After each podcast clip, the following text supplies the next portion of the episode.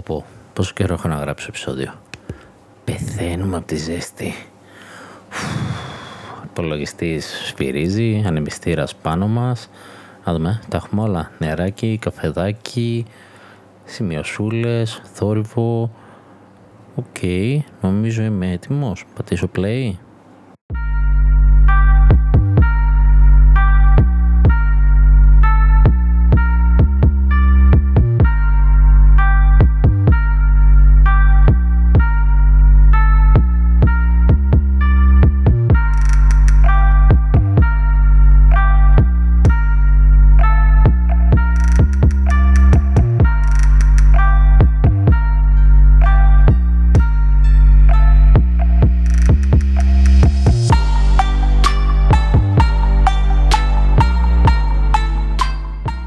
Επανήλθα. Άργησα, αλλά επανήλθα.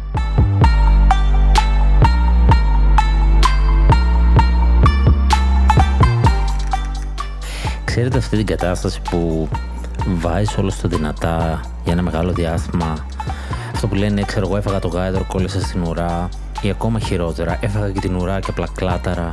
Δεν ξέρω, σας έχει τύχει. Είναι αυτό λοιπόν που τελειώνει η χρονιά και απλά κλατάρω από δυνάμεις. Έτρεχα να βγάλω και για την ι θρι, ήθελα να κάνω πολύ περισσότερα πράγματα και απλά στα μισά κλάταρα. Ήθελα να κάνω ένα ξεχωριστό για το Nintendo. Ήθελα μετά το Nintendo τα event που είχε να τα μαζέψω, να τα κάνω ένα άλλο επεισόδιο και απλά δεν έκανα τίποτα, όπως πήρατε χαμπάρι.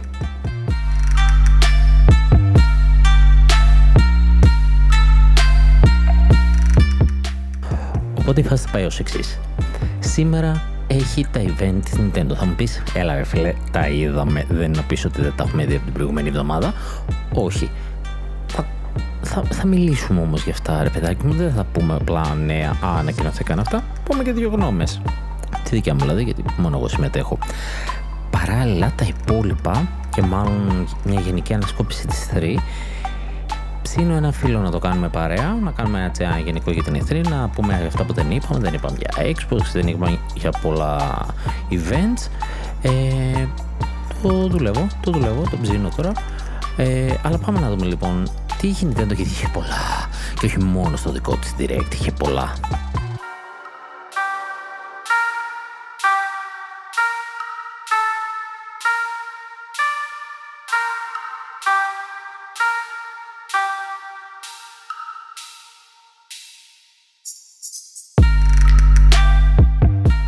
Φυσικά στο YouTube, όσοι μπήκατε, είδατε μετά που ανέβασα και βίντεο που έχω κάνει live με τους δυο Γιάννηδες από τους Nittenders, τον ένα από τους δυο Γιάννηδες ψήνω, μάλλον θα κάνουμε μαζί την υπόλοιπη ι θρι.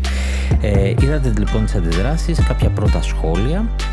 Ε, το είχα κάνει μέσω και του δικού μου Facebook page και των Nittenders, κάναμε ένα liveάκι, είδαμε παρέα εμ, το event. Ψιλοσχολιάζαμε, ξέρετε, εκείνη τη στιγμή, ακούσατε και λίγο τις στριγκές μου. Ε, αν δεν το δείτε, υπάρχει και αυτό στο YouTube. Εδώ θα κάνουμε λίγο παραπάνω.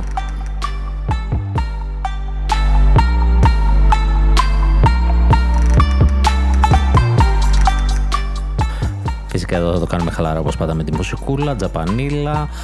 Αχ, ανεμιστήρα τρίπλα, ελπίζω να μην ακούγεται γιατί δεν αντέχω να τον σβήσω. Είναι ένα κολαστήριο εδώ μέσα από τη ζέστη.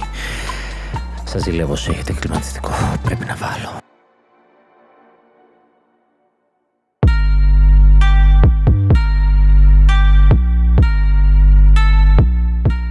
Πάμε λοιπόν να δούμε τι, τι είδαμε στο direct της Nintendo για την ι θρι.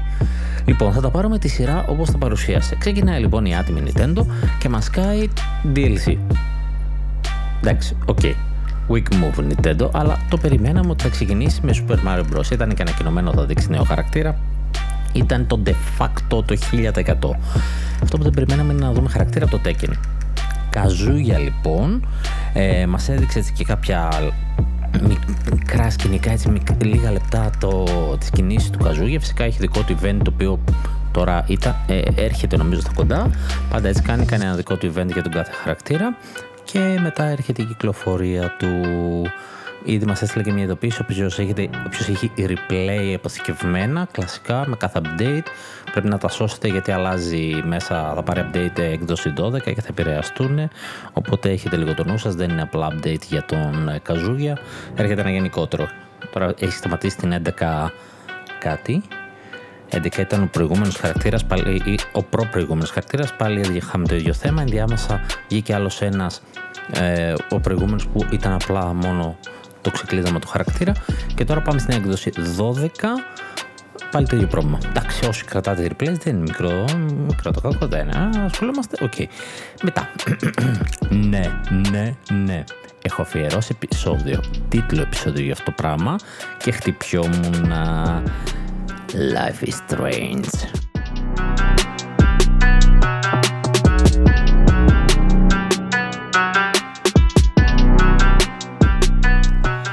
Οι φήμες ήταν αληθινές και έρχεται Life is Strange True Colors δέκα του Σεπτέμβρη. Το Σεπτέμβριο λοιπόν έχουμε Life is Strange το καινούριο True Colors, αυτό το ωραίο το παιχνιδάκι, το οποίο πλέον έχουμε νέο χαρακτήρα. Καλά, το κάθε παιχνίδι έχει νέους χαρακτήρες. Ε, θα είναι μία, πώς να το πούμε, μία empath, έτσι, που διαβάζει τα συναισθήματα των άλλων, αλλά τα διαβάζει μέσω των χρωμάτων, τα οποία θα μπορεί να βλέπει ο παίκτης και θα μπορεί να μιλήσει, να επηρεάσει και να καθοδηγήσει το story. Παράλληλα, μας είπε ότι θα βγάλει και τη Remastered Collection, η οποία περιλαμβάνει το πρώτο και φοβερό Life is Strange και το Before the Storm, που είναι prequel του πρώτου.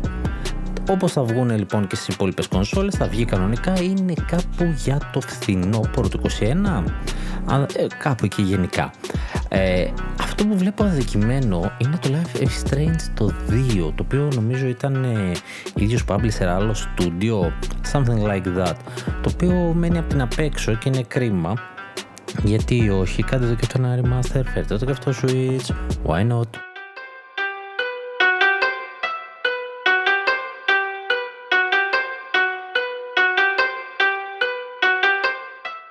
Και μετά την απαραίτητη τζουρίτσα καφέ. Μετά, λοιπόν, ένα παιχνίδι που το είδαμε και σε άλλα, ας πούμε, booth, δεν είχαμε booth, αλλά θα λέμε booth, ήταν το Marvel's Guardians of the Galaxy από τη Square Enix, όπου έχουμε τους Guardians of the Galaxy, αλλά εμείς μόνο χειριζόμαστε το Star-Lord. Αυτό. Θυμίζει λίγο το Marvel Alliance παιχνίδι της Nintendo, μόνο παντού έχεις και τους τέσσερις παίκτες, θα έχεις μόνο το Star-Lord. Δεν ξέρω γιατί. Έρχεται λοιπόν στο Switch και πώς θα αρκόταν στο Switch Cloud Cloud παιδιά, γιατί δεν γίνεται αλλιώς. Τώρα άμα έχετε οπτική ένα και δεν έχετε άλλη κονσόλα, άντε να πείτε να το σκεφτείτε, αλλά άμα έχετε είκοσι τέσσερα μην το, μην το παλέψετε, δηλαδή και σε performance πολύ ωριακά. Πρέπει να είστε δίπλα στο router, να, παίρνει, να, να είναι με τα full, να μην είναι φορτωμένος ο server. Δεν, δεν, δεν. Με καμιά κατοστάρα το συζητάμε, αλλά άμα έχετε άλλη κονσόλα θα το πάρετε εκεί, όπως θα κάνω κι εγώ. Δεν νομίζω ότι αξίζει. Ωραίο φαίνεται το παιχνίδι, ξενέρα που παίζεις μόνο με Star-Lord, αλλά ελπίζω ότι αυτό σημαίνει ότι τον, τον, τον, τα skills του είναι έτσι σε βάθος και θα έχει παραμετροποίηση.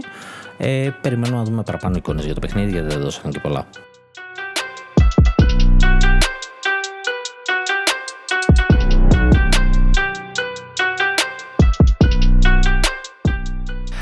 Τι άλλο στην εποχή μας, σαν είδος παιχνιδιού, τη τιμητική την έχει το Battle Royale. Το κάνουμε ένα ντου πόσοι παίχτες μέχρι να μείνει ένας.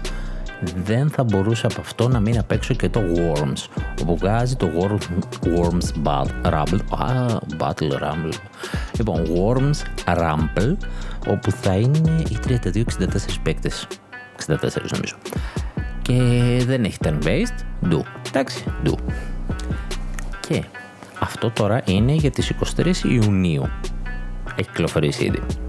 εικοστή έκτη Οκτωβρίου ξέχασα να πω το Marvel's Guardians of the Galaxy. Τέλος πάντων, τον Star-Lord είναι για τον Οκτώβρη. Και μετά μας έδειξε ένα πολύ ωραίο τζέι αρ πι τζι, το Astria Ascending, το οποίο είναι και αυτό για Σεπτέμβριο. Το οποίο το, το περάσαμε λίγο έτσι, γιατί εγώ δεν το ξανά άκουσα. Δεν νομίζω το ξανά άκουσε κανένας.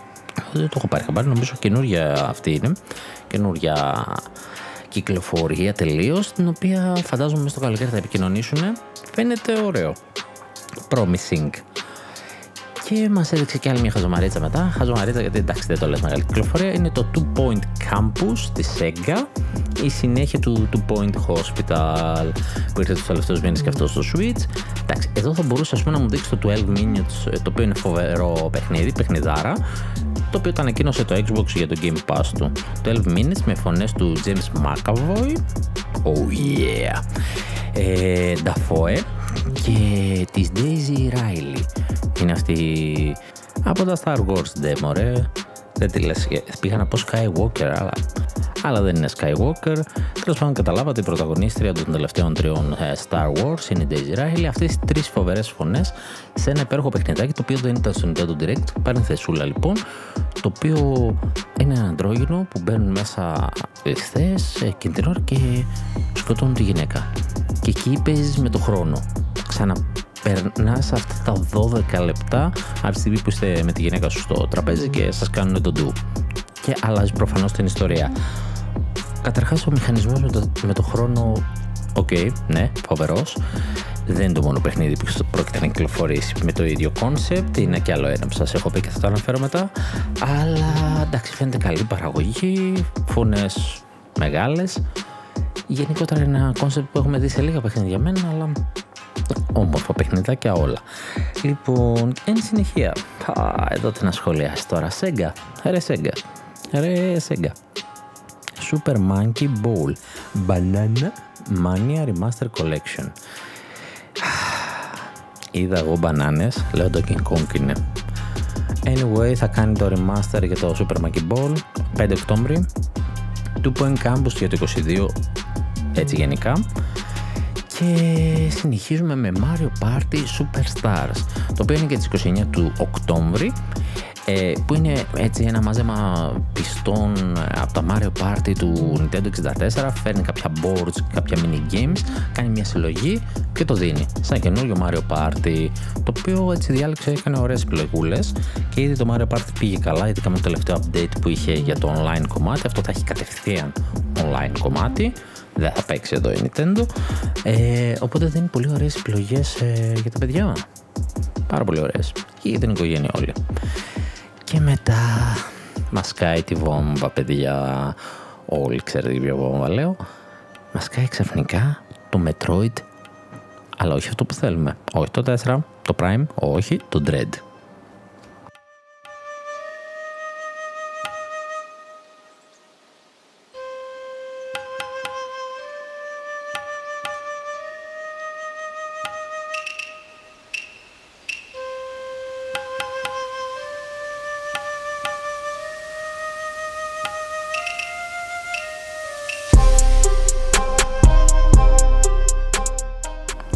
οκτώ του Οκτωβρίου λοιπόν, Metroid Dread. Ένα παιχνίδι που μας το έδειξε και στο Treehouse, μας έδειξε gameplay και είναι ένα παιχνίδι που φαίνεται να είναι έτοιμο.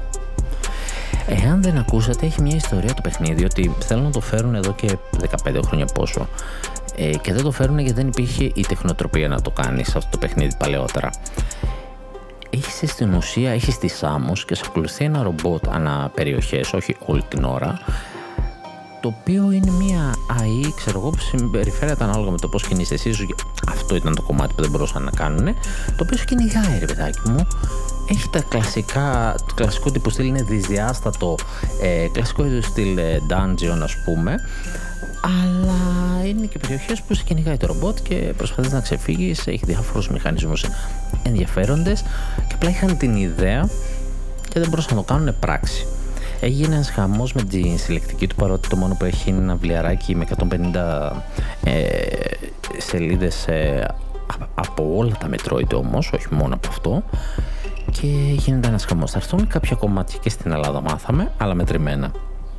Είναι λοιπόν μια κυκλοφορία που κανένας δεν περίμενε και όλοι τι θέλανε. Θέλανε το Prime τέσσερα, αλλά και ένα κλασικό δυσδιάστατο Metroid μετά από τόσα χρόνια, μετά από δύο δεκαετίες, το θέλαμε, οκ. Okay. Βέβαια, εντάξει, εκεί υπάρχει πάντα η γκρίνια του εξήντα ευρώ, γιατί εξήντα ευρώ τώρα δύο ντι και δεν συμμαζεύεται, αλλά κατά ψέματα το Metroid έχει ένα συγκεκριμένο κοινό και αυτοί θα το πάρουν. Και πιθανότατα θα το πάρει και άλλος κόσμος και θα φέρει νέο κοινό στο Metroid. Δεν θέλουν να πεθάνει το franchise, παρότι το είχαν παρατημένο τόσο καιρό. Ομορφούλη. Ομορφούλη. Θα δούμε και γι' αυτό, θα δούμε τι θα παίξει. Θα βγάλει κανένα demo, νομίζω κάτι θα βγάλει τον Αύγουστο, Σεπτέμβριο. Να δούμε λίγο πώς πάει η δουλειά με αυτό. Και συνεχίζουμε, η Nintendo δηλαδή συνέχισε, με Just Dance είκοσι είκοσι δύο, που είναι για τον Νοέμβριο, τέσσερις Νοέμβρη. Διότι έπρεπε να το πει. Διότι δεν υπάρχει πιτσιρικάς με Switch που δεν έχει Just Dance. Γενικά το Just Dance πουλάει σε όλες τις πλατφόρμες, οπότε το θεώρησε δυνατό χαρτί να το πει και η ίδια Nintendo στο δικό της το event. Οκ, okay. Μας φλωμώνει μετά καπάκια με το Cruise and Blast, το οποίο είναι ένα παλιό arcade game που το ξαναφέρνει remaster, και αυτό κάπου για το φθινόπωρο, για το είκοσι ένα. Και μετά μας κάει την άλλη τη βόμβα, που και αυτό το περιμέναμε και το ζητούσαμε. εικοστή τέταρτη Σεπτέμβρη θα έχουμε Dragon Ball Z Kakarot μαζί με το A New Power Awakens, μαζί με το update λοιπόν που θα πάρει ή πήρε σε άλλες πλατφόρμες, δεν ξέρω. Θα το πάρουμε όλο μαζί πακετάκι. εικοστή τέταρτη Σεπτέμβρη λοιπόν, το περιμένουμε πως και τι, να παίξουμε λίγο έτσι ένα ωραίο Dragon Ball. Και συνεχίζει με Mario Golf Super Rush, το οποίο είναι κυκλοφορία τωρινή, κυκλοφόρηση εικοστή πέμπτη Ιουνίου. Προφανώς θα το προμοτάριζε, αν είναι δυνατόν, δεν θα ξεχνούσε. Και φυσικά συνέχισε και με Capcom. Γιατί Capcom είσαι? Capcom στο event στις τέσσερα παιχνίδια, δύο που κυκλοφόρησε, δύο που θα κυκλοφορήσει. Τα δύο που κυκλοφόρησε γιατί θα πάρουν και updates. Ε, δεν είχε κάτι άλλο να δείξει και δεν νομίζω ότι την ένοιαζε κιόλας. Δεν υπήρχε λόγος. Τέσσερα παιχνίδια θα το πουλήσει σαν φρέσκα κουλουράκια όλα και τα τέσσερα. Έρχεται λοιπόν το Master Hunter Stories δύο Wings of Ruin στις εννιά Ιουλίου. Κυκλοφορεί ήδη το demo του και θα πω εντυπώσεις μετά. Βασικά έχω ήδη ανεβασμένο βιντεάκι το πρώτο μέρος, πρώτη μία μισή ώρα, οπότε μπορείτε να πάτε κατευθείαν να δείτε το βιντεάκι. Λοιπόν, μια άλλη ανακοίνωση που επίσης κυκλοφορούσε σαν φήμη τον τελευταίο καιρό ήταν το WarioWare, όπου αν θυμάστε είχαμε πει ότι είχαν έρθει διάφορα, αυτά τα, όταν κάνεις μια αγορά και σου έρχεται κανένα ε, survey από την Nintendo, ξέρεις τύπου απάτα με μερικές ερωτήσεις και σκάσεις σε μερικούς ερώτηση ε, πόσο θα πληρώνεις για ένα WarioWare, εξήντα δολάρια, πενήντα δολάρια, σαράντα, τριάντα. Ανόητη, απαντήσατε λάθος, στα πενήντα ευρώ θα έρθει το παιχνίδι. Ωραία, απαντήσατε λάθος. δέκα του Σεπτέμβρη, WarioWare Get It Together. Πάλι και τους μικρούς μας φίλους είναι αυτό, για τα παιδιά, δεν είναι για κάτι παραπάνω. Και μετά έρχεται η δεύτερη βόμβα του event. Νέο, ολοκένουριο, Shin Megami Tensei. δώδεκα του Νοέμβρη, αποκλειστικό στο Nintendo. Ή τουλάχιστον μέχρι στιγμής αποκλειστικό, τώρα μετά δεν ξέρουμε. Αλλά σήμερα κάνετε σε πέντε, έχει δώσει ήδη πάμπολα τρέιλερ, όπου μας δείχνει κάποια περίεργα σκηνικά, χαρακτήρες τύπου θεοί εναντίον των δαιμόνων, μας έδειξε αγγέλους. Δεν είμαι πολύ μεγάλος, όχι φαν, δεν έχω εντρυφήσει στο, στο franchise, θα ήταν το σωστότερο. Τώρα παίξα λίγο και το τρία, όπως είδατε και εκεί βιντεάκι. Δεν θυμάμαι να έχουμε δει αγγέλους πουθενά. Θυμάμαι δαίμονες, κυνηγάς δαίμονες, πιάνεις δαίμονες, ε, εκπαιδεύεις δαίμονες, τους κάνεις ένωση, αυτό. Αγγέλους δεν θυμάμαι. Στο πεντάρι λοιπόν έχει... Μετά έχουμε μία έτσι λίγο παράξενη, ε, παράξενη, είναι η σειρά Danganronpa. Δεν ξέρω τι απήχηση έχει στην Ευρώπη. Ε, στην Ιαπωνία έχει μια μεγάλη, ένα κοινό μεγαλοτσικό. Μας μιλάει για τον Danganronpa Decadence, το οποίο είναι μια τριλογία παιχνιδιών και αγαπά, και θα έρθει και ένα τέταρτο, το οποίο είναι μες στη συλλογή, θα πουλιέται μες στη συλλογή, δεν έχω καταλάβει τι συμβαίνει. Έλεγε είναι τρία παιχνίδια αλλά θα γίνουν τέσσερα. Οκ, ε, okay. Είναι και το ε, είναι τέλος πάντων τρία τέσσερα παιχνιδάκια. Αυτό που είδα στο τρέιλερ, χωρίς να ξε... έχω ιδέα και πρέπει να κάτσω να τα ψάξω, αλλά θα προτιμήσω όταν θα βγουν στο store να κάτσω να δω τις περιγραφές, αν βγουν και χωριστά να τα διαλέξω. Διάβαζα και για detective παιχνίδια ανάμεσά τους. Έχει και αρ πι τζι, έχει και detective. Οκ. Okay. Είναι ένα περίεργο από το άνιμε εμπνευσμένο που έχεις ένα διευθυντή που είναι ένα αρκουδάκι. Ναι, ένα αρκουδάκι. Από αυτά τα λούτρινα, παίρνεις σαν γκαλίτσα. Είναι ένα τέτοιο και σε βάζει ρε παιδάκι να σκοτώνει τους μαθητές μεταξύ τους μέχρι να μείνει κάποιος. Creepy. Είχα τη μερικά επεισόδια και ωραίο καλούλι, αλλά βλέπω ότι τα παιχνίδια εκεί πέρα που περιλαμβάνει μέσα ενδιαφέρον τύπων και δεν τα έχω ξεμπλέξει ακόμα στο μυαλό μου, γιατί δεν έχω ιδέα, όπως είπα, από το franchise. Κάποια στιγμή λοιπόν θα δώσω παραπάνω πληροφορίες, θα κάτσω να το ψάξω ένα-ένα τι έχει και θα σας τα παρουσιάσω. Και μετά μας έρχεται άλλη μια μικρή βόμβα, δεν είναι family των προηγούμενων δύο, αλλά πάρα πολύ τη θέλανε και νομίζω είναι και λίγο έξω από το προφίλ της Nintendo. Μας έφερε το Fatal Frame Maidens of Blackwater.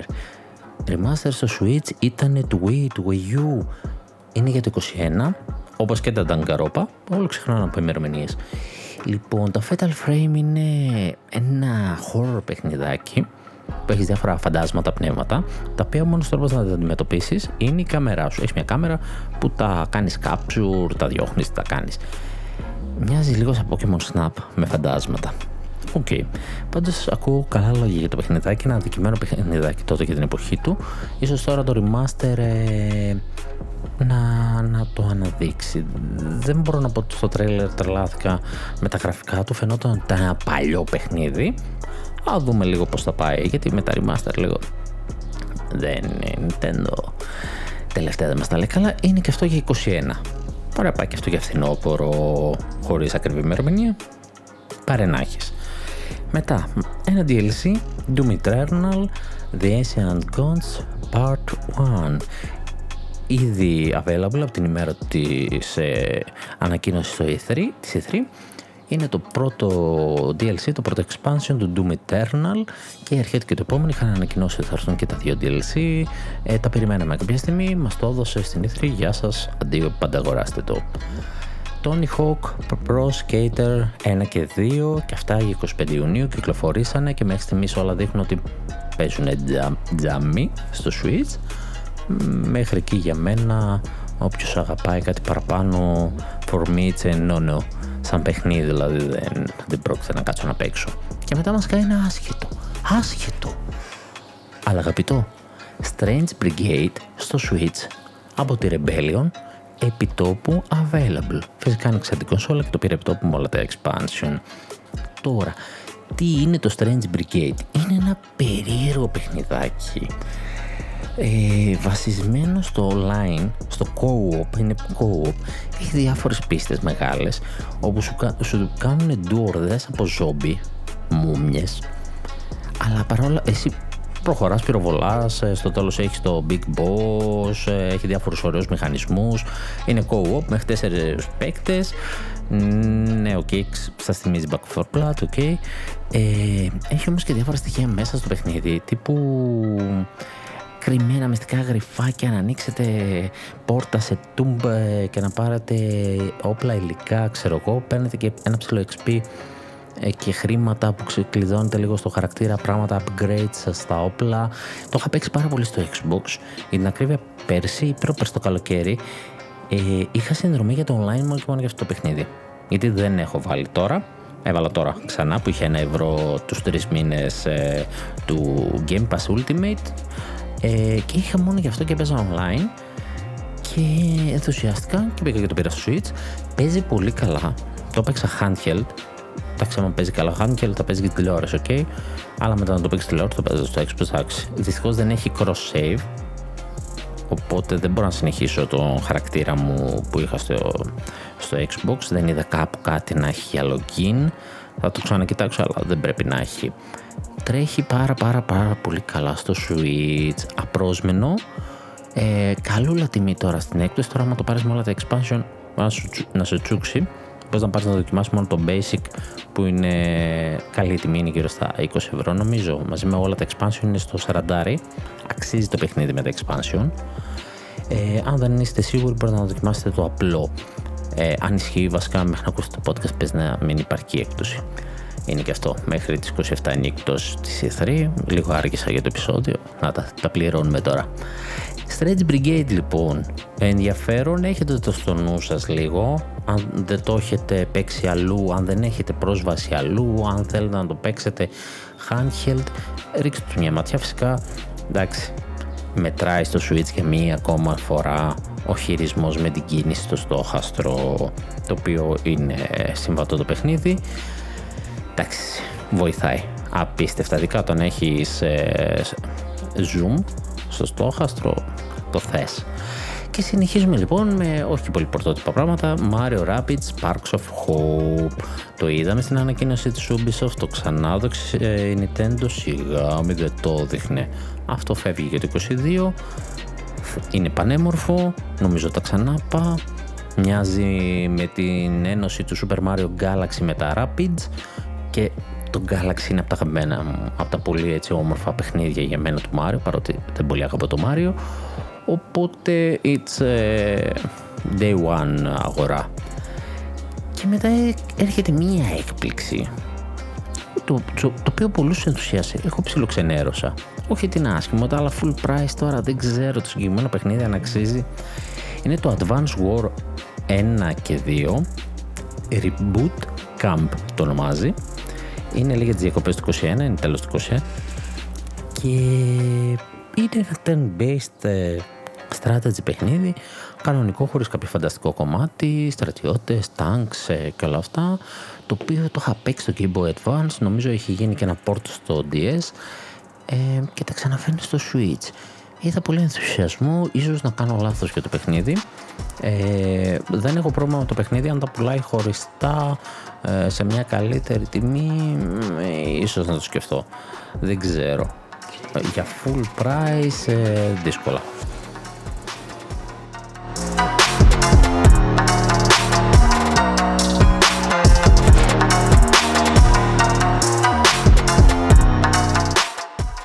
Είχα να κάνω διαλυματάκι, ξεράθηκε και ο λαιμός μου.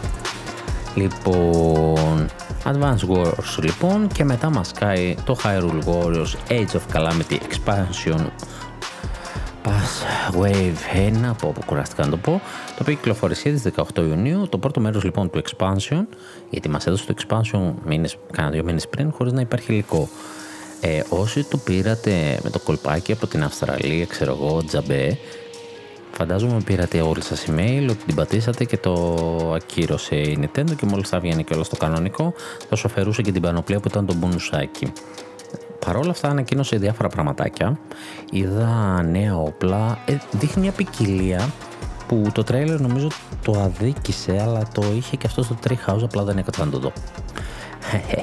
Απλά.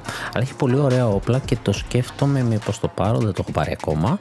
Ε, το έχω στην άκρη κάποια στιγμή να το πάρω.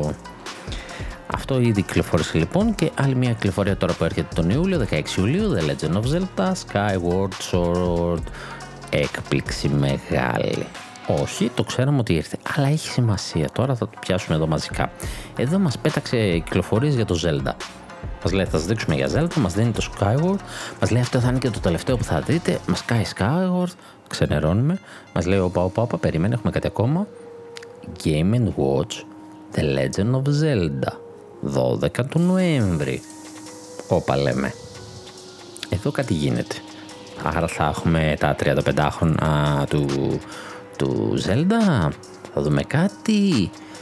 Τέλος πάντων μας δείχνει, μας δείχνει το αντίστοιχο Game and Watch ε, από το Zelda, πολύ ωραίο, ε, τώρα εντάξει, ξέρουμε ακριβούλη για συλλέκτες, παίζεις βέβαια, δεν λέω ότι δεν παίζεις, απλά τρία παιχνίδια που έχεις τα έχεις και στα Switch Online, απλά αν θέλετε σε μια άλλη μορφή ή για το ραφάκι σας κάτι όμορφο, ε, το βρίσκω καλύτερο από το Mario, να το πω αυτό ξεκάθαρα.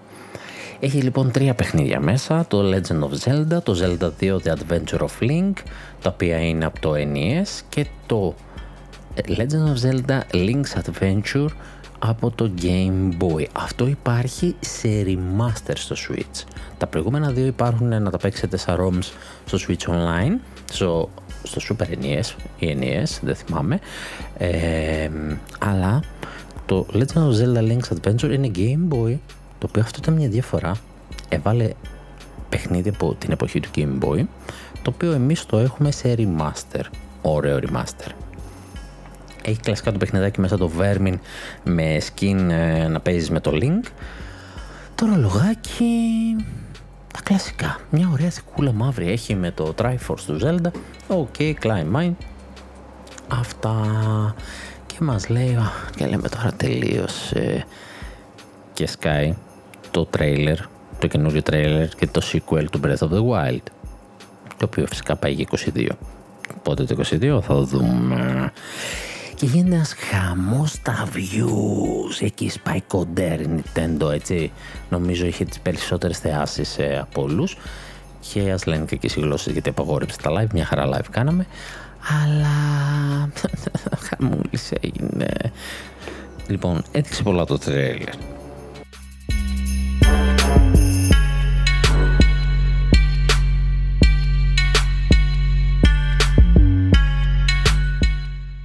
Το τρέιλερ πάλι ήταν περίεργο.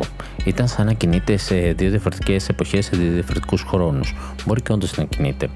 Μπορεί όλες αυτές οι dark εικόνες που είδαμε να είναι cinematic στην αρχή, να είναι η σύνδεση του, του πρώτου με το δεύτερο Breath of the Wild και μετά να συνεχίζει το gameplay. Γιατί το άλλο το gameplay ξέρουμε ότι είναι δύο χρόνια μετά από το πρώτο Breath of the Wild. Ε, βέβαια κάποιοι μιλάνε για παρελθόν, υπάρχουν πάρα πολλές θεωρίες. Πρωτότυπο θα μου πεις τώρα. Εγώ τα χωρίζω το μυαλό με τις σκηνές όπως είδαμε, όχι με τη σειρά όπως είδαμε, όπως ε, είναι οι δύο ε, όψεις που μας δείχνει. Η μία έχει να κάνει μάλλον μετά το τέλος του Breath of the Wild με τον Link να έχει πολεμήσει ε, τον Ganondorf και αυτή η μαύρη ενέργεια που θεωρείται γύρω το κάστρο, το demise του Ganondorf, που έχεις καταλάβει τον Ganondorf, πιάνει τον, τον Link και αρχίζει και ανεβαίνει στο, στο χέρι του. Βλέπουμε μετά μια μούμια, ένα σταφιδιασμένο Ganondorf μάλλον, και τη Zelda να πέφτει στο κενό και, το, και μετά όλο αυτό το demise να ανεβάζει το κάστρο της Hyrule στον αέρα. στον αέρα. Επόμενο σκηνικό, ο Link, μάλλον, θα δούμε, να πέφτει στον αέρα και να προσγειώνεται σε διάφορα νησάκια στον αέρα με διαφορετικό ρουχισμό, μακρύ μαλλί και το χέρι του να είναι κάποιο είδος ε, τεχνολογία, το οποίο μας το έδειξε σε ένα πλάνο. Τώρα εδώ γίνεται ένας χαμούλης, δεν ξέρω με ποια σειρά να βάλω αυτά που θέλω να πω για να μην ξεχάσω κάτι. Υπάρχει μια θεωρία ότι το χέρι έχει γιατρευτεί με κάποια αρχαία τεχνολογία τους πολιτισμούς, ε, της, του πολιτισμού εκεί πέρα του Link ε, και ότι φαίνεται σε ένα καρέ, γιατί πρέπει να είναι πολύ γρήγορα σκηνές, πρέπει να, να τις πηγαίνεις καρέ καρέ, ε, ότι πήγε το demise, δηλαδή να, να, να μπει στο Link, να τον καταλάβει, το έχει τραυματίσει το χέρι και έχει μπει κάποια τεχνολογία που του γιατρεύει το χέρι, χρησιμοποιεί, κάνει ράνι. Άλλος λέει ότι αυτός στα νησιά, στον αέρα, δεν είναι ο Link, είναι ο νεαρός Ganondorf. Υπάρχει και αυτή η θεωρία λόγω του tunic που φοράει, του ρουχισμού που φοράει και μια τοιχογραφία. Ας πάντων, πάρα πολλές θεωρίες. Εγώ βλέπω, εγώ, όλοι το είδανε, ότι τελικά δεν ήταν τυχαία η κυκλοφορία του Skyward Sword, διότι όλο το παιχνίδι του Skyward Sword είναι σε αυτά τα Sky Islands. Δεν ήταν λοιπόν τυχαίο το παιχνίδι και δεν ήταν τυχαίο μάλλον που δεν βγήκε τίποτα άλλο. Θέλαν να το παίξει ο κόσμος γιατί θα είχε σύνδεση με το τι θα συνέβαινε στο Breath of the Wild sequel, γιατί έτσι το ονομάζουν πλέον sequel, δηλαδή δεν θα έχει Breath of the Wild μέσα ο τίτλος του μάλλον, και μάλιστα είπαν ότι δεν αποκαλύψαν τον τίτλο γιατί θα είναι spoiler. Άρα έχουμε λοιπόν να κάνουμε, είδαμε σκηνές μάλλον που έχουν να κάνουν με τον κλασικό χάρτη από ό,τι φαίνεται μάλλον ε, του Breath of the Wild, είδαμε χάρτες που έχουν να κάνουν με το Skyward Sword, είδαμε νέους μηχανισμούς και τεχνικές, είδαμε το χέρι ε, το δεξί που έχει επηρεαστεί από όλα αυτά που είπα να χρησιμοποιεί κάποια τεχνική χρόνου, αλλά όπως, όχι όπως τον Breath of the Wild, αλλά έκανε ένα reverse, αρχόντουσαν κάτι μπάλες με καρφιά και όχι απλά τη σταμάτησε, έτσι πάγωσε, τις γύρισε πίσω, έκανε ένα reverse. Βέβαια είδαμε το αριστερό του να έχει ένα δράκο για να πετάει φωτιές επίσης και είδαμε ένα καταπληκτικό, το οποίο δεν ξέρω πώς θα δουλέψει. Η αρχική μου αντίδραση ήταν πάρα πολύ καλή, αλλά κάτι μου λέει δεν θα δουλέψει έτσι καλά, το οποίο έδειχνε τον Link μέσα από μια λιμνούλα να ανεβαίνει σαν νερό στα σταγόνα σε ένα βράχο και να περνάει από μέσα. Θεώρησα ότι αυτό είναι τεχνική exploration. Δηλαδή να σε βάλει να ψάχνεις βράχους. Α, χαμούλης, θα τρώγες πεντακόσιες ώρες για την πλάκα σου. Αλλά μάλλον δεν είναι. Σκέφτηκα τα εξής.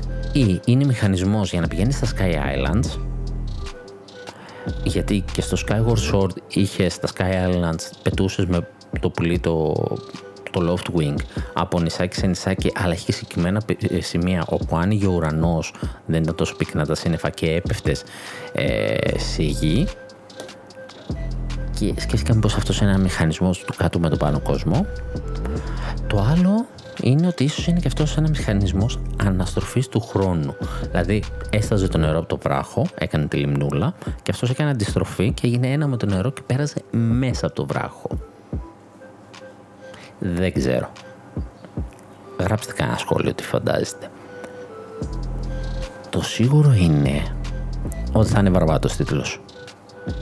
Δεν τον φοβάμαι. Είναι αυτό που λέμε άργησε τόσο θες, θα είναι καλό. Για να είναι καλό. Ε, Οκ. Okay. Έδωσε τόσο μικρό τρέιλερ, αλλά είχε τόσα πράγματα συμπυκνωμένα μέσα που πάθαμε πλάκα. Τώρα εδώ. Δεν είδαμε τίποτα άλλο για Zelda. Δεν είδαμε Switch Pro. Τελειώσαμε? Όχι, μισό. Οι φήμες τουλάχιστον δεν τελειώσαν. Το event τελείωσε. Μέχρι εδώ ήταν ό,τι έδειξε το event της Nintendo μόνο για την ι θρι. Γιατί βγήκαν και πάρα πολλά παιχνίδια που ανακοινώθηκαν από άλλες εταιρείες. Ή που ανακοίνωσαν στο Xbox και θα υπάρχουν και στο Switch. Ε, υπάρχει λοιπόν η θεωρία, συνεχίζουν να λένε, ότι το Wind Waker μαζί με το Twilight Princess είναι τελειωμένα και δεν τα δίνουν επίτηδες, ώστε στην περίπτωση που αργήσει το Breath of the Wild sequel, στο ενδιάμεσο να βγάλουν αυτά. Είναι για το είκοσι δύο και δεν ξέρουμε πού για το είκοσι δύο. Και επειδή η Nintendo ήταν από τις εταιρείες που την ψιλοπάτησε με την καραντίνα, όλοι όλοι καθυστερήσανε, αλλά εκείνος επηρέασε πιο πολύ. Δεν μπορούσαν τόσο να δουλέψουν με τηλεεργασία, δεν το είχαν στην οτροπία τους. Οπότε σου λέει, αυτό να έχω εγώ στο μυαλό μου θα βγει στο είκοσι δύο και να πάει προς τέλος του είκοσι δύο παράδειγμα, ή να πιάσουμε και είκοσι τρία ελαφρώς. Τέλος πάντων να φάει ένα delay. Κάπως πρέπει να κρατήσουμε το ενδιαφέρον. Οπότε σου λέει, έχε τα, καβά και μην τα δίνεις. Προφανώς θέλει να το βγάλει τώρα, το πολύ μέχρι το Μάρτιο. Πιστεύω ότι είναι το, το σκεπτικό τους να βγει. Και υπό φυσιολογικές συνθήκες να έχει βγει και πολύ νωρίτερα και να έχουμε παίξει το Skyward ενδιάμεσα και μετά να σκάγαν αυτά. Υπάρχει λοιπόν αυτή η πληροφορία, αυτή η φήμη, ότι τα κρατάει καβάντζα. Άμα δούμε κάποια καθυστέρηση, να τα βγάλει τότε. Άμα, ελπίζω αυτό να μην σημαίνει ότι άμα δεν δούμε καθυστέρηση, δεν θα δούμε και τα παιχνίδια. Αλλά δεν το φαντάζομαι.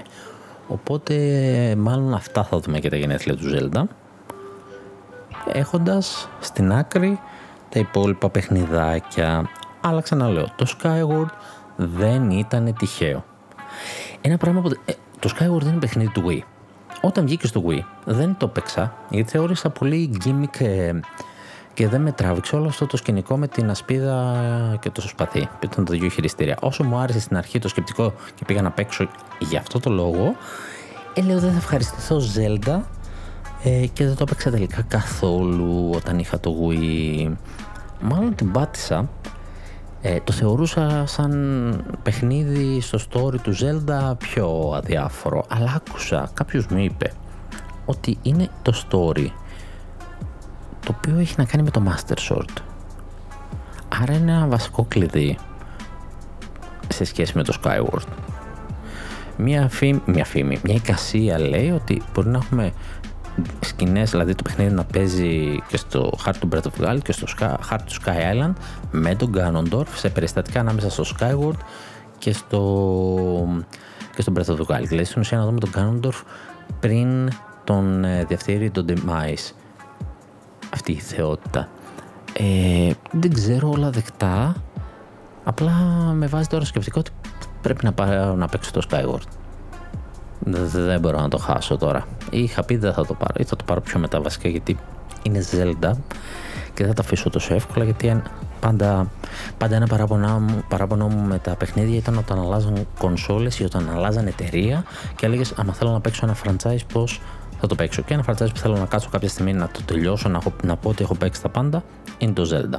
Τώρα κάνω κράτη γιατί ξέρω ότι κάποια πράγματα θα έρθουν στο Switch, καλύτερα να τα παίξω εκεί. Οπότε θα το έπαιρνα κάποια στιγμή μόνο και μόνο γιατί είναι Zelda και τώρα μάλλον θα το πάρω Day One. Εν τω μεταξύ πήγε και η Nintendo, έκανε μια ανακοίνωση και μας είπε ότι ξέρετε τι, παίξτε το με τα Joy-Con. Μας παρότρινε αυτό. Δεν νομίζω ότι το έχει ξανακάνει αυτό το πράγμα, να μας παροτρύνει το πώς θα παίξουμε. Δεν φαντάζομαι ότι το είπα γιατί είναι χάλια χειρισμοί της ε, χωρίς τα Joy-Con με το R το κουμπάκι, δεδομένου ότι ήδη μας το προμοτάρει και μας το πουλάει για το Switch Lite και άμα ήταν τόσο χάλια απλά θα το κάνει αβαβά. Μάλλον θέλει εκείνη την εμπειρία τότε που δεν πήραμε να την πάρουμε τώρα. Έχει κάποιο άλλο νόημα, θα δούμε. Το σκέφτομαι, το σκέφτομαι. Λοιπόν, ας φύγω τώρα από αυτό, ας μην κολλάω άλλο με τα Zelda. Πάμε σε πιο φρέσκα νέα μετά την ι θρι. Συνεχίζουν οι πληροφορίες για το Switch Pro. Ναι, ξέρω, κούρασε, κούρασε. Δεν θα σταματήσω όμως για το Zelda. Γιατί υπάρχει και το άλλο το εξής, ότι όλο, όλο αυτό το σκηνικό, όλα αυτά τα εικόνες που πήραμε από το τρέιλερ, όλοι λίγο πολύ λένε το ίδιο πράγμα. Είναι λίγο δύσκολο να τρέχεις στο συμβατικό Switch. Ειδικά στον ουρανό, σύννεφα, ιστορίες, θα είναι λίγο δύσκολο να τρέξεις στο απλό το Switch. Όλοι υπολογίζουν ότι είναι Switch Pro τίτλος. Μάλλον έχει φύγει το Switch Pro για πιο μετά. Όπως φύγαν και τα παιχνίδια. Έτσι. Δηλαδή το... Εγώ περίμενα με Zelda να φύγει όπως ήρθε, να βγει και αυτό με το Zelda το δύο, το Breath of the Wild. Υπάρχει η ίδια συζήτηση και για το Arceus, για το Pokemon Arceus, ότι είναι και αυτό ένα παιχνίδι που φαίνεται ε, να είναι για πιο δυνατή κονσόλα. Θα δούμε. Αυτό όμως που έρχεται τώρα είναι ότι μαθαίνουμε για το chip ε, του Switch Pro, τον επεξεργαστή, το οποίο θα είναι Nvidia. Καλά, προφανώς θα ήταν Nvidia. Nvidia είναι και προηγούμενος, δεν θα άλλαζε. Ο οποίος έχει το κωδικό όνομα Black Knight. Οκ. Okay. Βλέπουμε, συνεχίζουμε, δηλαδή, παιδί μου, αυτό το πράγμα. Είναι και αυτός της οικογένειας ε, Tegra και είναι συγκεκριμένα ο Orin Ταφ διακόσια τριάντα εννιά. Customize φυσικά. Έτσι, πάντα, όπως και προηγούμενος ο Tegra ένα, νομίζω είναι στο... στο Switch. Ήταν λογικό, θα πάει πάλι σε Tegra ε, για να έχουμε και τη συμβατότητα και να έχει βέβαια και τα καλύτερα αποτελέσματα. Αυτά που μας είπε ότι θα έχει, δεν θα τα αναφέρω. Οκ, ε, okay. Εντάξει, απλά μάθαμε κάτι παραπάνω του τύπου βάλαμε ένα λιθαράκι ακόμα ότι είναι αλήθεια, ότι μπορεί να μην το είδαμε, αλλά έρχεται. Α, το δούμε τώρα, γιατί πόσες φορές θα πω νέο για το Switch Pro. Άιντε να κυκλοφορήσει, άιντε να το αγοράσουμε, να μην έχει τις ελλείψεις του PlayStation και του Xbox. Να τελειώσουμε λίγο με αυτό το βασανιστήριο, ρε παιδιά, δεν γίνεται. Δε, δε, δε. Και πάμε λοιπόν παρακάτω. Μια άλλη πληροφορία που πήραμε είναι για τα παιχνίδια της σειράς Trails. Τέσσερα παιχνίδια λοιπόν έρχονται πρώτη φορά από την Ιαπωνία κατευθείαν στο Switch. Είναι τα Legend of Heroes Trails from Zero, που είναι για φθινόπωρο του είκοσι δύο, το Legend of Heroes Trails του Azure, το οποίο είναι για το είκοσι τρία, το Legend of Nayuta Boundless Trail για το είκοσι τρία επίσης και το Legend of Heroes Trails into Reverie για το είκοσι τρία. Αυτά είναι παιχνίδια του δέκα, του έντεκα, του δώδεκα και το τελευταίο είναι του είκοσι, το πιο πρόσφατο. Οκ, okay. Έρχονται και αυτά σε remaster, ελπίζω να εννοεί έτσι. Ε, έρχονται και αυτά από την ντι άι ες America. Ε, σε... σκέτη... σύντομα όχι, αλλά έχει σκοπό να τα φέρει όλα πέρα από το τελευταίο της, το καινούργιο της που κυκλοφόρησε, να τα φέρει και αυτά στο Switch. Με το καλό και αυτά, εμείς δεν σνομπάρουμε, προς Θεού. Ένα άλλο τρελό νέο της Ιαπωνίας, κάποιος θα κυκλοφορήσει μόνο στην Ιαπωνία και κακά τα ψέματα μόνο οι Ιαπωνές θα το παίρνουν αυτό το πράγμα. Βγαίνει για το Switch χειριστήριο για τρένο, Train Controller, το οποίο φυσικά βγαίνει με το αντίστοιχο παιχνίδι που επίσης δεν πρόκειται να κυκλοφορήσει. Είναι ένα συγκεκριμένος τίτλος, είναι uh, Train Simulation, είναι σειρά, υπάρχει από το ενενήντα έξι, θα βγει στην Ιαπωνία, θα βγει μαζί και το χειριστήριο. Κανονικότατο το χειριστήριο όπως είναι στα τρενάκια τους, ε, μηχανικά, κουμπάκια μέσα, ιστορίες, χαμούλης. Ωραιότατο χειριστηριακή, αλλά και τους πολυπορωμένους, έτσι. Έχει και αυτό το κοινό του στην Ιαπωνία. Εδώ ξαναλέω, το ξεχνάμε. Ένα μικρό Pokemon νέο, αλλά όχι του Switch, ε, αλλά για το anime, το Pokemon Journeys έρχεται πρώτη Ιουλίου στο Netflix. Όλα τα επεισόδια μπαίνουν στο, στο βρετανικό Netflix και νομίζω θα είναι, θα είμαστε, θα είναι προβάσι, που, προσβάσιμα, Νίκο, πιο λίγο καφέ ακόμα, θα είναι λοιπόν προσβάσιμα και στην Ελλάδα.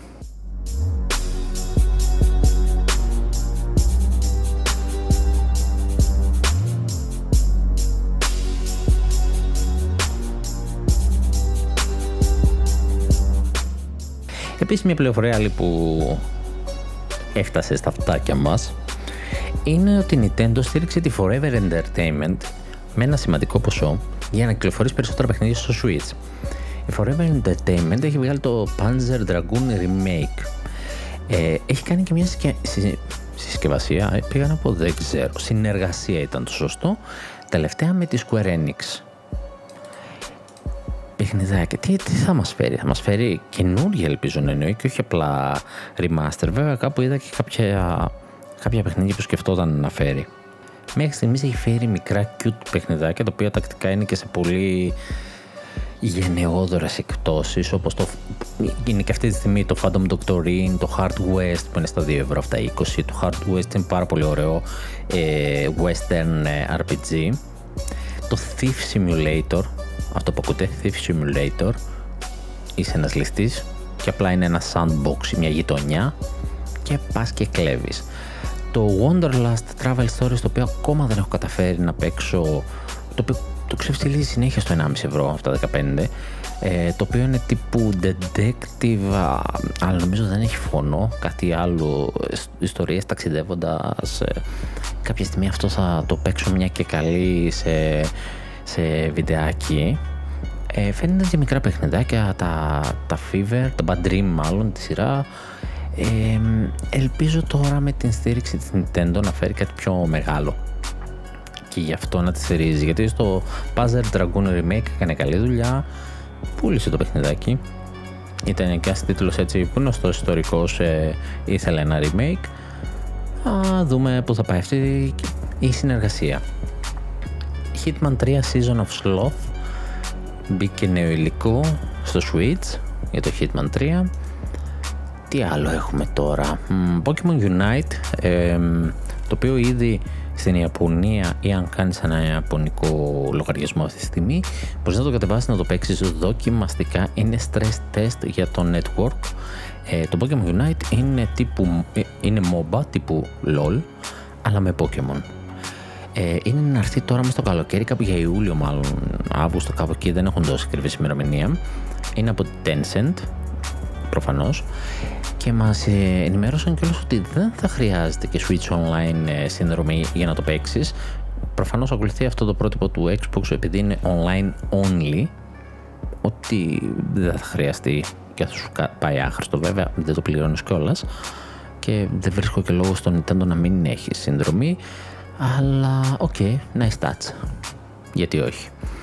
Ε, από τις είκοσι εννέα του μηνός, όσοι όμως είναι συνδρομητές Switch Online μπορούν να παίξουν το Fuser από τη Harmonix, έχει Game Trial, ε, πάνω από εκατό ε, τραγούδια, ε, μπορείς να μιξάρεις ε, σε αυτή την εφαρμογή, την οποία δεν έχω χρησιμοποιήσει ποτέ, θέλω να κάτσω να δω πόσο ξεφεύγει παιχνίδι. Τώρα το λες αυτό, το λες software, τι είναι, σαν τον Guitar Hero ρε παιδιά, διότι αν έχει κανένα εύκολο χαζούλι τρόπο να μιξάρει, αλλά, και εδώ είναι το μεγάλο αλλά μου εμένα, εάν μπορείς αυτά να τα χρησιμοποιήσεις, να μπω, να, να κάνω κανένα κομματάκι, να βάλω και στο podcast που θέλω και δεν έχω ασχοληθεί, αλλιώς θα ψάξω έναν real κανονικό τρόπο να το κάνω, θα, θα έχω εκπαίδευση πάλι.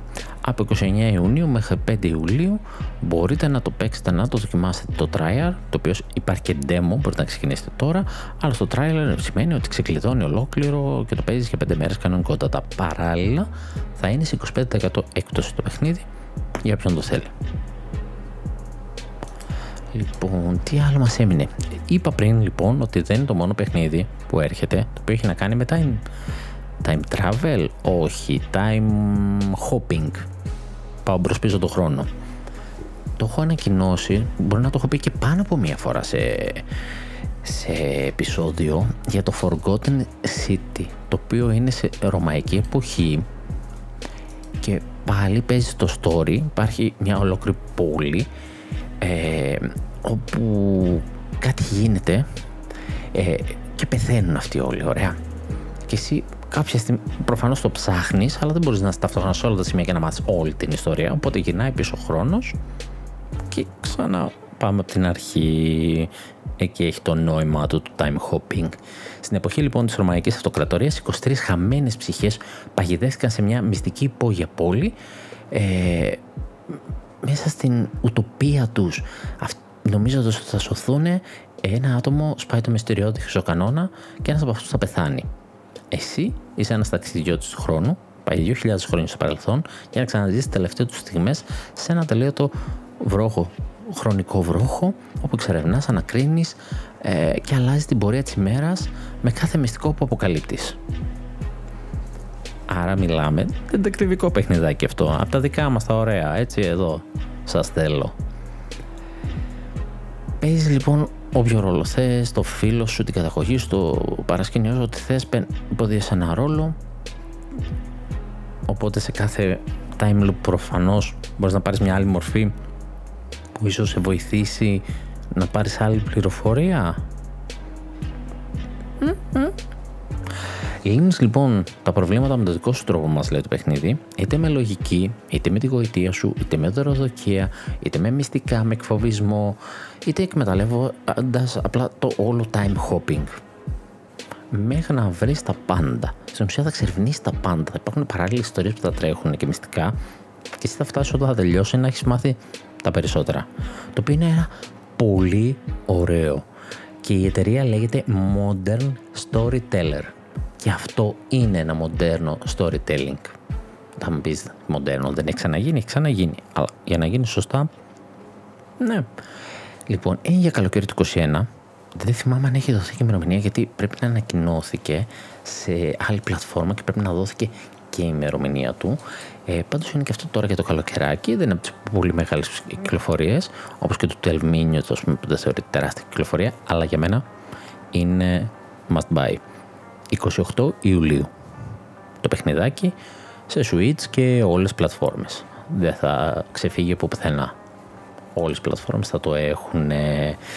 Ένα άλλο νέο που ξέφυγε από την Xbox, μας βρώμησε και πέρασε έτσι στο ντούκου, ρε παιδάκι μου, και ήταν πολύ άδικο, δηλαδή γιατί, γιατί να μας το πεις έτσι, ρε φίλε Xbox, λες και μόνος εσύ θα το παίξεις το παιχνίδι. Diablo δύο Resurrected το Σεπτέμβριο. Στο ντούκου, ρε παιδιά, πέρασε. Στο ντούκου το ανακοίνωσε το Xbox και επί τόπου μπορούσες να το κάνεις pre-order, ξέρω εγώ, στο πι σι, στο Xbox, στο Switch. Όχι ακόμα, δεν πειράζει, ούτως ή άλλως εγώ άμα θα υπάρξει το θέλω σε, το θέλω σε retail, σε physical copy. Αν και άμα το σηκώνει και το πι σι μου, έστω και χωρίς τα νέα γραφικά με τα παλιά, το, το, μπορεί να το πάρει και στο πι σι ή στο Xbox, θα δούμε.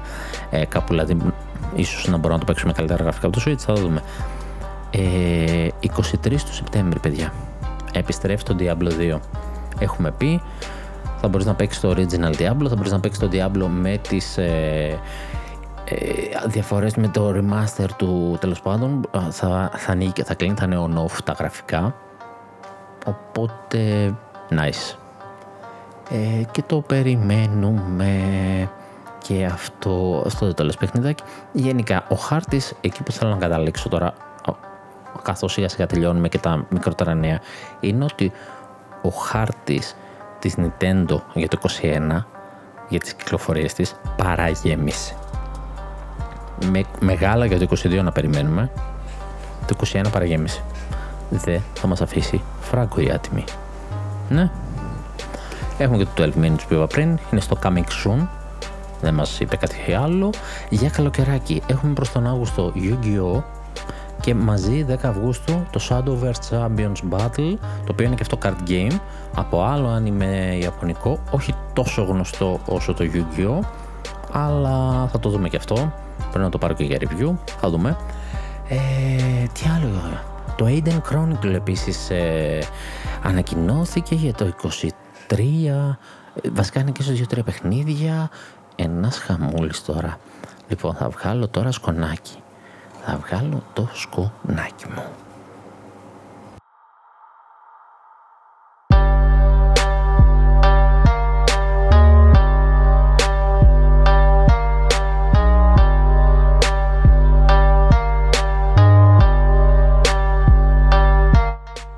Φυσικά δεν είναι μόνο αυτά, είναι πολλά μικρά παιχνιδάκια τα οποία ανακοινώθηκαν και σε, είτε των εταιρεών τους, ε, τα event, είτε στις άλλες, είτε στις Xbox, είναι πάρα πολλά. Έχω μία σύνοψη, όχι την επίσημη της Nintendo, γιατί έβγαλε και η Nintendo το δικό της ε, συνοπτικό.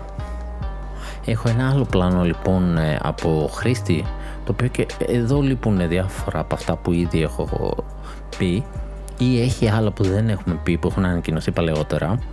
Οπότε τι έχουμε από κυκλοφορίες? Έχουμε για Ιούνιο που είμαστε τώρα, τα περισσότερα έχουν κυκλοφορήσει, δεν πειράζει. Legend of Mana, το Tony Hawk Pro Skater ένα και δύο, Destroy All Humans, και αυτό το έχω αναφέρει, ε, το Super Hero Girls, το οποίο το έκανα και review, τα, εντάξει, το Kidoki, Disgaea, το εξάρι νομίζω είναι τώρα, το Alex Kidd ντι εξ, το Game Builder Garage που ακόμα δεν δέησα να ασχοληθώ, το Sky, Worms Rumble, Strange Brigade, το Master Collection του Ninja Gaiden, η τριλογία Remastered στο Switch, το Mario Golf Super Rush και το Olympic Games Tokyo δύο χιλιάδες είκοσι. Αυτά είναι έτσι βασικά παιχνιδάκια για τον Ιούνιό σας. Πάμε τώρα στον Ιούλιο που είναι πιο κοντά. Έχουμε Ace Attorney Chronicles, The Great Ace Attorney Chronicles, το έτερο παιχνίδι της Capcom που είναι να κυκλοφορήσει, που είναι Ace Attorney στο παρελθόν, να το πούμε έτσι, μια βικτωριανή Αγγλία, μας δείχνει και ένα χαρακτήρα τη γραφή του Sherlock Holmes με πολύ ωραίους μηχανισμούς, πάει βασικά πάει προς το διτεκτιβικό, ήθελα να πω, αλλά το Ace Attorney είναι απλά όλο ότι εξαγόταν σε μια αίθουσα δικαστηρίου, τώρα νομίζω έχει και έρευνα και έξω από αυτό. Είναι πιο καθαρό διδακτικό. Ε, δεν μίλησα γι' αυτό, ήταν στο live της Capcom. Ε, δεν, το τσίμπησα. Πείτε ότι το τσίμπησα. Ωραία, δεν έχει κάτι. Λοιπόν, έχουμε το Skyward Sword του Zelda, το Master Hunter Story σε δύο και αυτό της Capcom που είπαμε πριν, το Chris Tales. Έχουμε και Chris Tales. Επιτέλους κυκλοφορεί το Chris Tales. Παίξαμε το demo του, πάρα πολύ όμορφο, το περιμένουμε. Έχει Samurai Warriors. Έχει υγιές, το, το εννιά, το Master Nox. Okay. Έχει το Last Stop, το μικρό το Indie, το είχαμε δει σε προηγούμενο Indie World. Έρχεται και αυτό τώρα μες στο μήνα, μες τον Ιούλιο. Και ένα Silver Case είκοσι τέσσερα είκοσι πέντε βλέπω που δεν έχω ιδέα. Με ποια να διαβάσω, δεν ξέρω. Λοιπόν, τώρα για Αύγουστο έχουμε, έχουμε το Falconeer Warrior Edition. Ωραίο. Αχ, βάρισα το μικρόφωνο μου στο ελαττήριο. Τέλεια. Έχουμε No More Heroes τρία. Έχουμε το Prini Presents His Classics Volume. Mm, όχι. Έχουμε Shadowverse. Έχουμε King's Bounty δύο. Έχουμε Foreclosed. Προσθέτω και εγώ το Yu-Gi-Oh! Που είναι για τον Αύγουστο. Βλέπετε, δηλαδή έχω μια λίστα εκτενή με παιχνιδάρες. Με πολλές παιχνιδάρες. Και πάλι λείπουνε. Είτε μικρά είτε μεγάλα παιχνίδια. Σημαντικά παιχνίδια. Λείπουνε. Σεπτέμβριος. Άρε το Σεπτέμβριο. Τι, τι, τι, τι θα γίνει λοιπόν? Νίνο Κούνι δύο. Έρχεται και αυτό. Το είπα νομίζω σε προηγούμενο επεισόδιο, αλλά Revenant Kingdom του Νίνο Κούνι δύο από το PlayStation που υπήρχε το τέσσερα. Έρχεται μεταφορά και στο Switch για να έχουμε και τις δύο περιπέτειες στον κόσμο του Νίνο Κούνι. Life is Strange True Colors, Diablo δύο Remaster, το Astria Ascending, όλα. Το Dragon Ball Z Kakarot. Τα θέλω όλα. Είναι πολύ απλό. Έρχεται μαζί και το Wario Wario Wars, Wario Wars, το Getty, Wario, ναι, διαβάζω Wars τόση ώρα, δεν ξέρω γιατί, ενώ ξέρω ότι είναι λάθος. Είναι το WarioWare Get It Together, το Hot Wheels Unleashed, για κάποιο λόγο το βάλαμε στη λίστα, το Sonic Colors Ultimate, το οποίο εμένα δεν με ενδιαφέρει, αλλά οκ, okay, έρχεται. Τι έρχεται, το Rebirth of Isaac ε, καινούριο, οκ, okay. Και αυτά για το Σεπτέμβριο, χαλιά, λείπουνε, λείπουνε τώρα, τι να σας λέω, ήδη παίζει να είπα παιχνίδια που δεν τα έχει εδώ η λίστα, λείπουνε. Οκτώβριος, Metroid Dread, το Super Monkey Ball, okay, το Mario Party Superstars και το Guardians of the Galaxy. Νοέμβριος, Pokemon, Brilliant Diamond και Pearl, Just Dance που δεν μας ενδιαφέρει, Shin Megami Tensei πέντε. Και Δεκέμβριο που έχουμε το Advance Wars ένα και δύο μόνο, αλλά έχουμε και πάρα πολλά παιχνίδια τα οποία δεν έχουν ημερομηνία, που είναι για είκοσι ένα και δεν έχουν ημερομηνία, και είναι Neon White, Outer Wilds, Action Verge δύο, Outer Wilds, ναι. Εδώ τι λέει, αχαμός, Phantom Breaker, το Ruin King, Vampire the Masquerade, το Swan Song, το Doctor Who, το Edge of Reality, τα Χέλωνο Νιτζάκια, Surrender's Revenge, έρχεται και αυτό. Α, κάπου μέσα στον Οκτώβριο-Νοέμβριο είναι και τα στρομφάκια επίσης της εταιρείας.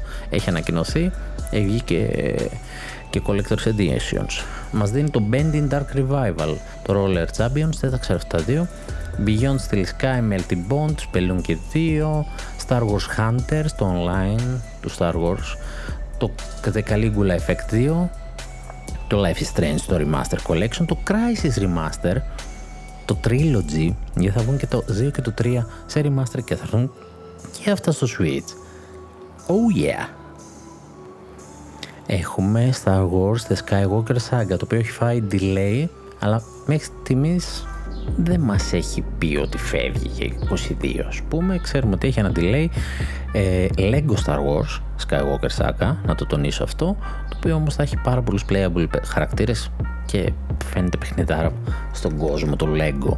Digimon Survive είναι και αυτό για το είκοσι ένα, το Fatal Frame, το Temtem που είναι Pokemon like, βέβαια αν να βγεις και εσύ και το Digimon Survive κοντά στις... Mm, δύσκολα θα βλέπω σαν εποχή, διάλεξε καλά τον μήνα σου, τα Danganronpa, τα τέσσερα παιχνίδια που είπαμε πριν, το Disco Elysium The Final Cut που ήταν για καλοκαίρι, για περίπου Ιούλιο, το πολύ Αύγουστο, και ακόμα δεν έχουμε μάθει τίποτα για ημερομηνία και πολύ αγχώνομαι. Melty Blood, Evil Dead, το Evil Dead, ε, αυτά για το είκοσι ένα, και μας μένει τώρα για μετά το είκοσι ένα και τη νέα χρονιά, που κάποια από αυτά ξέρουμε ημερομηνίες, όπως το Pokemon Arceus που έρχεται το Γενάρη, έχουμε Splatoon τρία, έχουμε το Breath of the Wild, το sequel, το Project Triangle Strategy που ακόμα δεν έχει πάρει καν τίτλο, οπότε αργούμε μάλλον, το Mario Rabbids Sparks of Hope, το Metroid Prime τέσσερα που χρωστάμε, Bayonetta τρία, μας διαβεβαίωσαν ότι εδώ είναι, δεν έχει χαθεί ακόμα, υπάρχει, Hollow Knight Silk Song, Ron Factory πέντε και το Two Point Campus. Κάπως έτσι λοιπόν διαμορφώνεται ο χάρτης παιχνιδιών. Είναι κι άλλα, είναι κι άλλα. Ε, ε, Asterix and Obelix. Είναι και αυτό για το φθινόπερο. Το Slap 'Em All. Πάλι από τους ίδιους που φτιάχνουν και τα στροφάκια και τα χελονιτζάκια. Και σε παρόμοια φάση σαν παιχνίδι. Για το είκοσι ένα έχουμε επίσης Oxenfree δύο. Η συνέχεια της παιχνιδάρας της πρώτης, την οποία ακόμα δεν έχω δει να πάρω, την, να παίξω, την πήρα προσφάτως στο Switch, μπορεί να την κάνουμε κανένα live, θα δούμε. Ε, τι άλλο έχω στις λίστες μου, γιατί έχω και λίστες, δηλαδή όλα αυτά και λες πότε θα τα πάρουμε, ψωμί θα βάλουμε στο τραπέζι μας ή πεθάνουμε. Ε, πολύ πράγμα, πολύ πράγμα, ποικιλία σε είδος παιχνιδιών. Δεν ξέρω τώρα αν θεωρούμε fanboy ή όχι, θέλω να πιστεύω πως δεν θεωρούμε, αλλά είχε πολύ μεγάλο diversity σε τίτλους. Οκ, okay, κάποιοι λένε ότι το Xbox θέρισε, αλλά το Xbox έκανε μια πολύ καλή, πολύ καλή παρουσίαση, αλλά είχε να κάνει κυρίως με Game Pass. Εγώ που δεν θέλω να βάλω Game Pass, δεν πέθανα, δεν είχε και τόσο πολλά πράγματα για μένα. Ναι, οκ, okay, θα παίξουμε το καινούριο Halo, προφανώς, δεν το συζητάμε, αλλά οκ. Okay. Να μ' άρεσαν δύο τρεις τίτλοι. Υπάρχει υπέροχος τίτλος που τον είδα από το booth του ε, και δεν το είδα ας πούμε πουθενά αλλού, το Vampire the Masquerade σε Blood, ε, Battle Royale, που δεν μ' αρέσει το Battle Royale όπως είπα, αλλά αν έχει την παραμετροποίηση ο χαρακτήρας όπως έχουν συνήθως τα Vampire the Masquerade, Ε, ναι. Οκ. Okay, θα αξίζει. Ε, αυτά πάνω κάτω. Θα το σταματήσω γιατί πήρε ώρα. Ε, πάρα πολλά τα νέα. Πάρα πολλά. Τώρα θα ετοιμάσω για το επεισοδιάκι με τις υπόλοιπες εταιρείες και γενικότερα την ι θρι, την ανασκόπηση. Και μετά δεν ξέρω τι θα γίνει με το podcast. Το έχω ξαναπεί ότι δεν ξέρω για το καλοκαίρι αν θα βγάζουμε την ίδια συχνότητα. Αν δεν προκύψει σοβαρή επικαιρότητα, αν αυτά τα μικρονεάκια και κυκλοφορίες μπορώ να κάνω και στο, στο μήνα, ξέρω εγώ. Αλλά θα κάνω στο YouTube βιντεάκια, gameplay, ξέρω εγώ, ψηλό walkthrough, παρουσιάσεις παιχνιδιών, κάτι τέτοιο παιχνίδι που μπορεί να μην έχετε δει. Ε, μπορώ να κάνω κάτι τέτοιο, όπως οι νέες κυκλοφορίες, όπως τώρα που κάναμε το, το trial, το demo του Master Hunter Stories δύο, έκανα το πρώτο μέρος και λογικά με το που σταματήσω να γράφω το podcast να ετοιμάσω και το δεύτερο. Οπότε αυτά, ε, καλή συνέχεια και το νου σας και στα υπόλοιπα social μου, ειδικά στο YouTube. Καλή συνέχεια.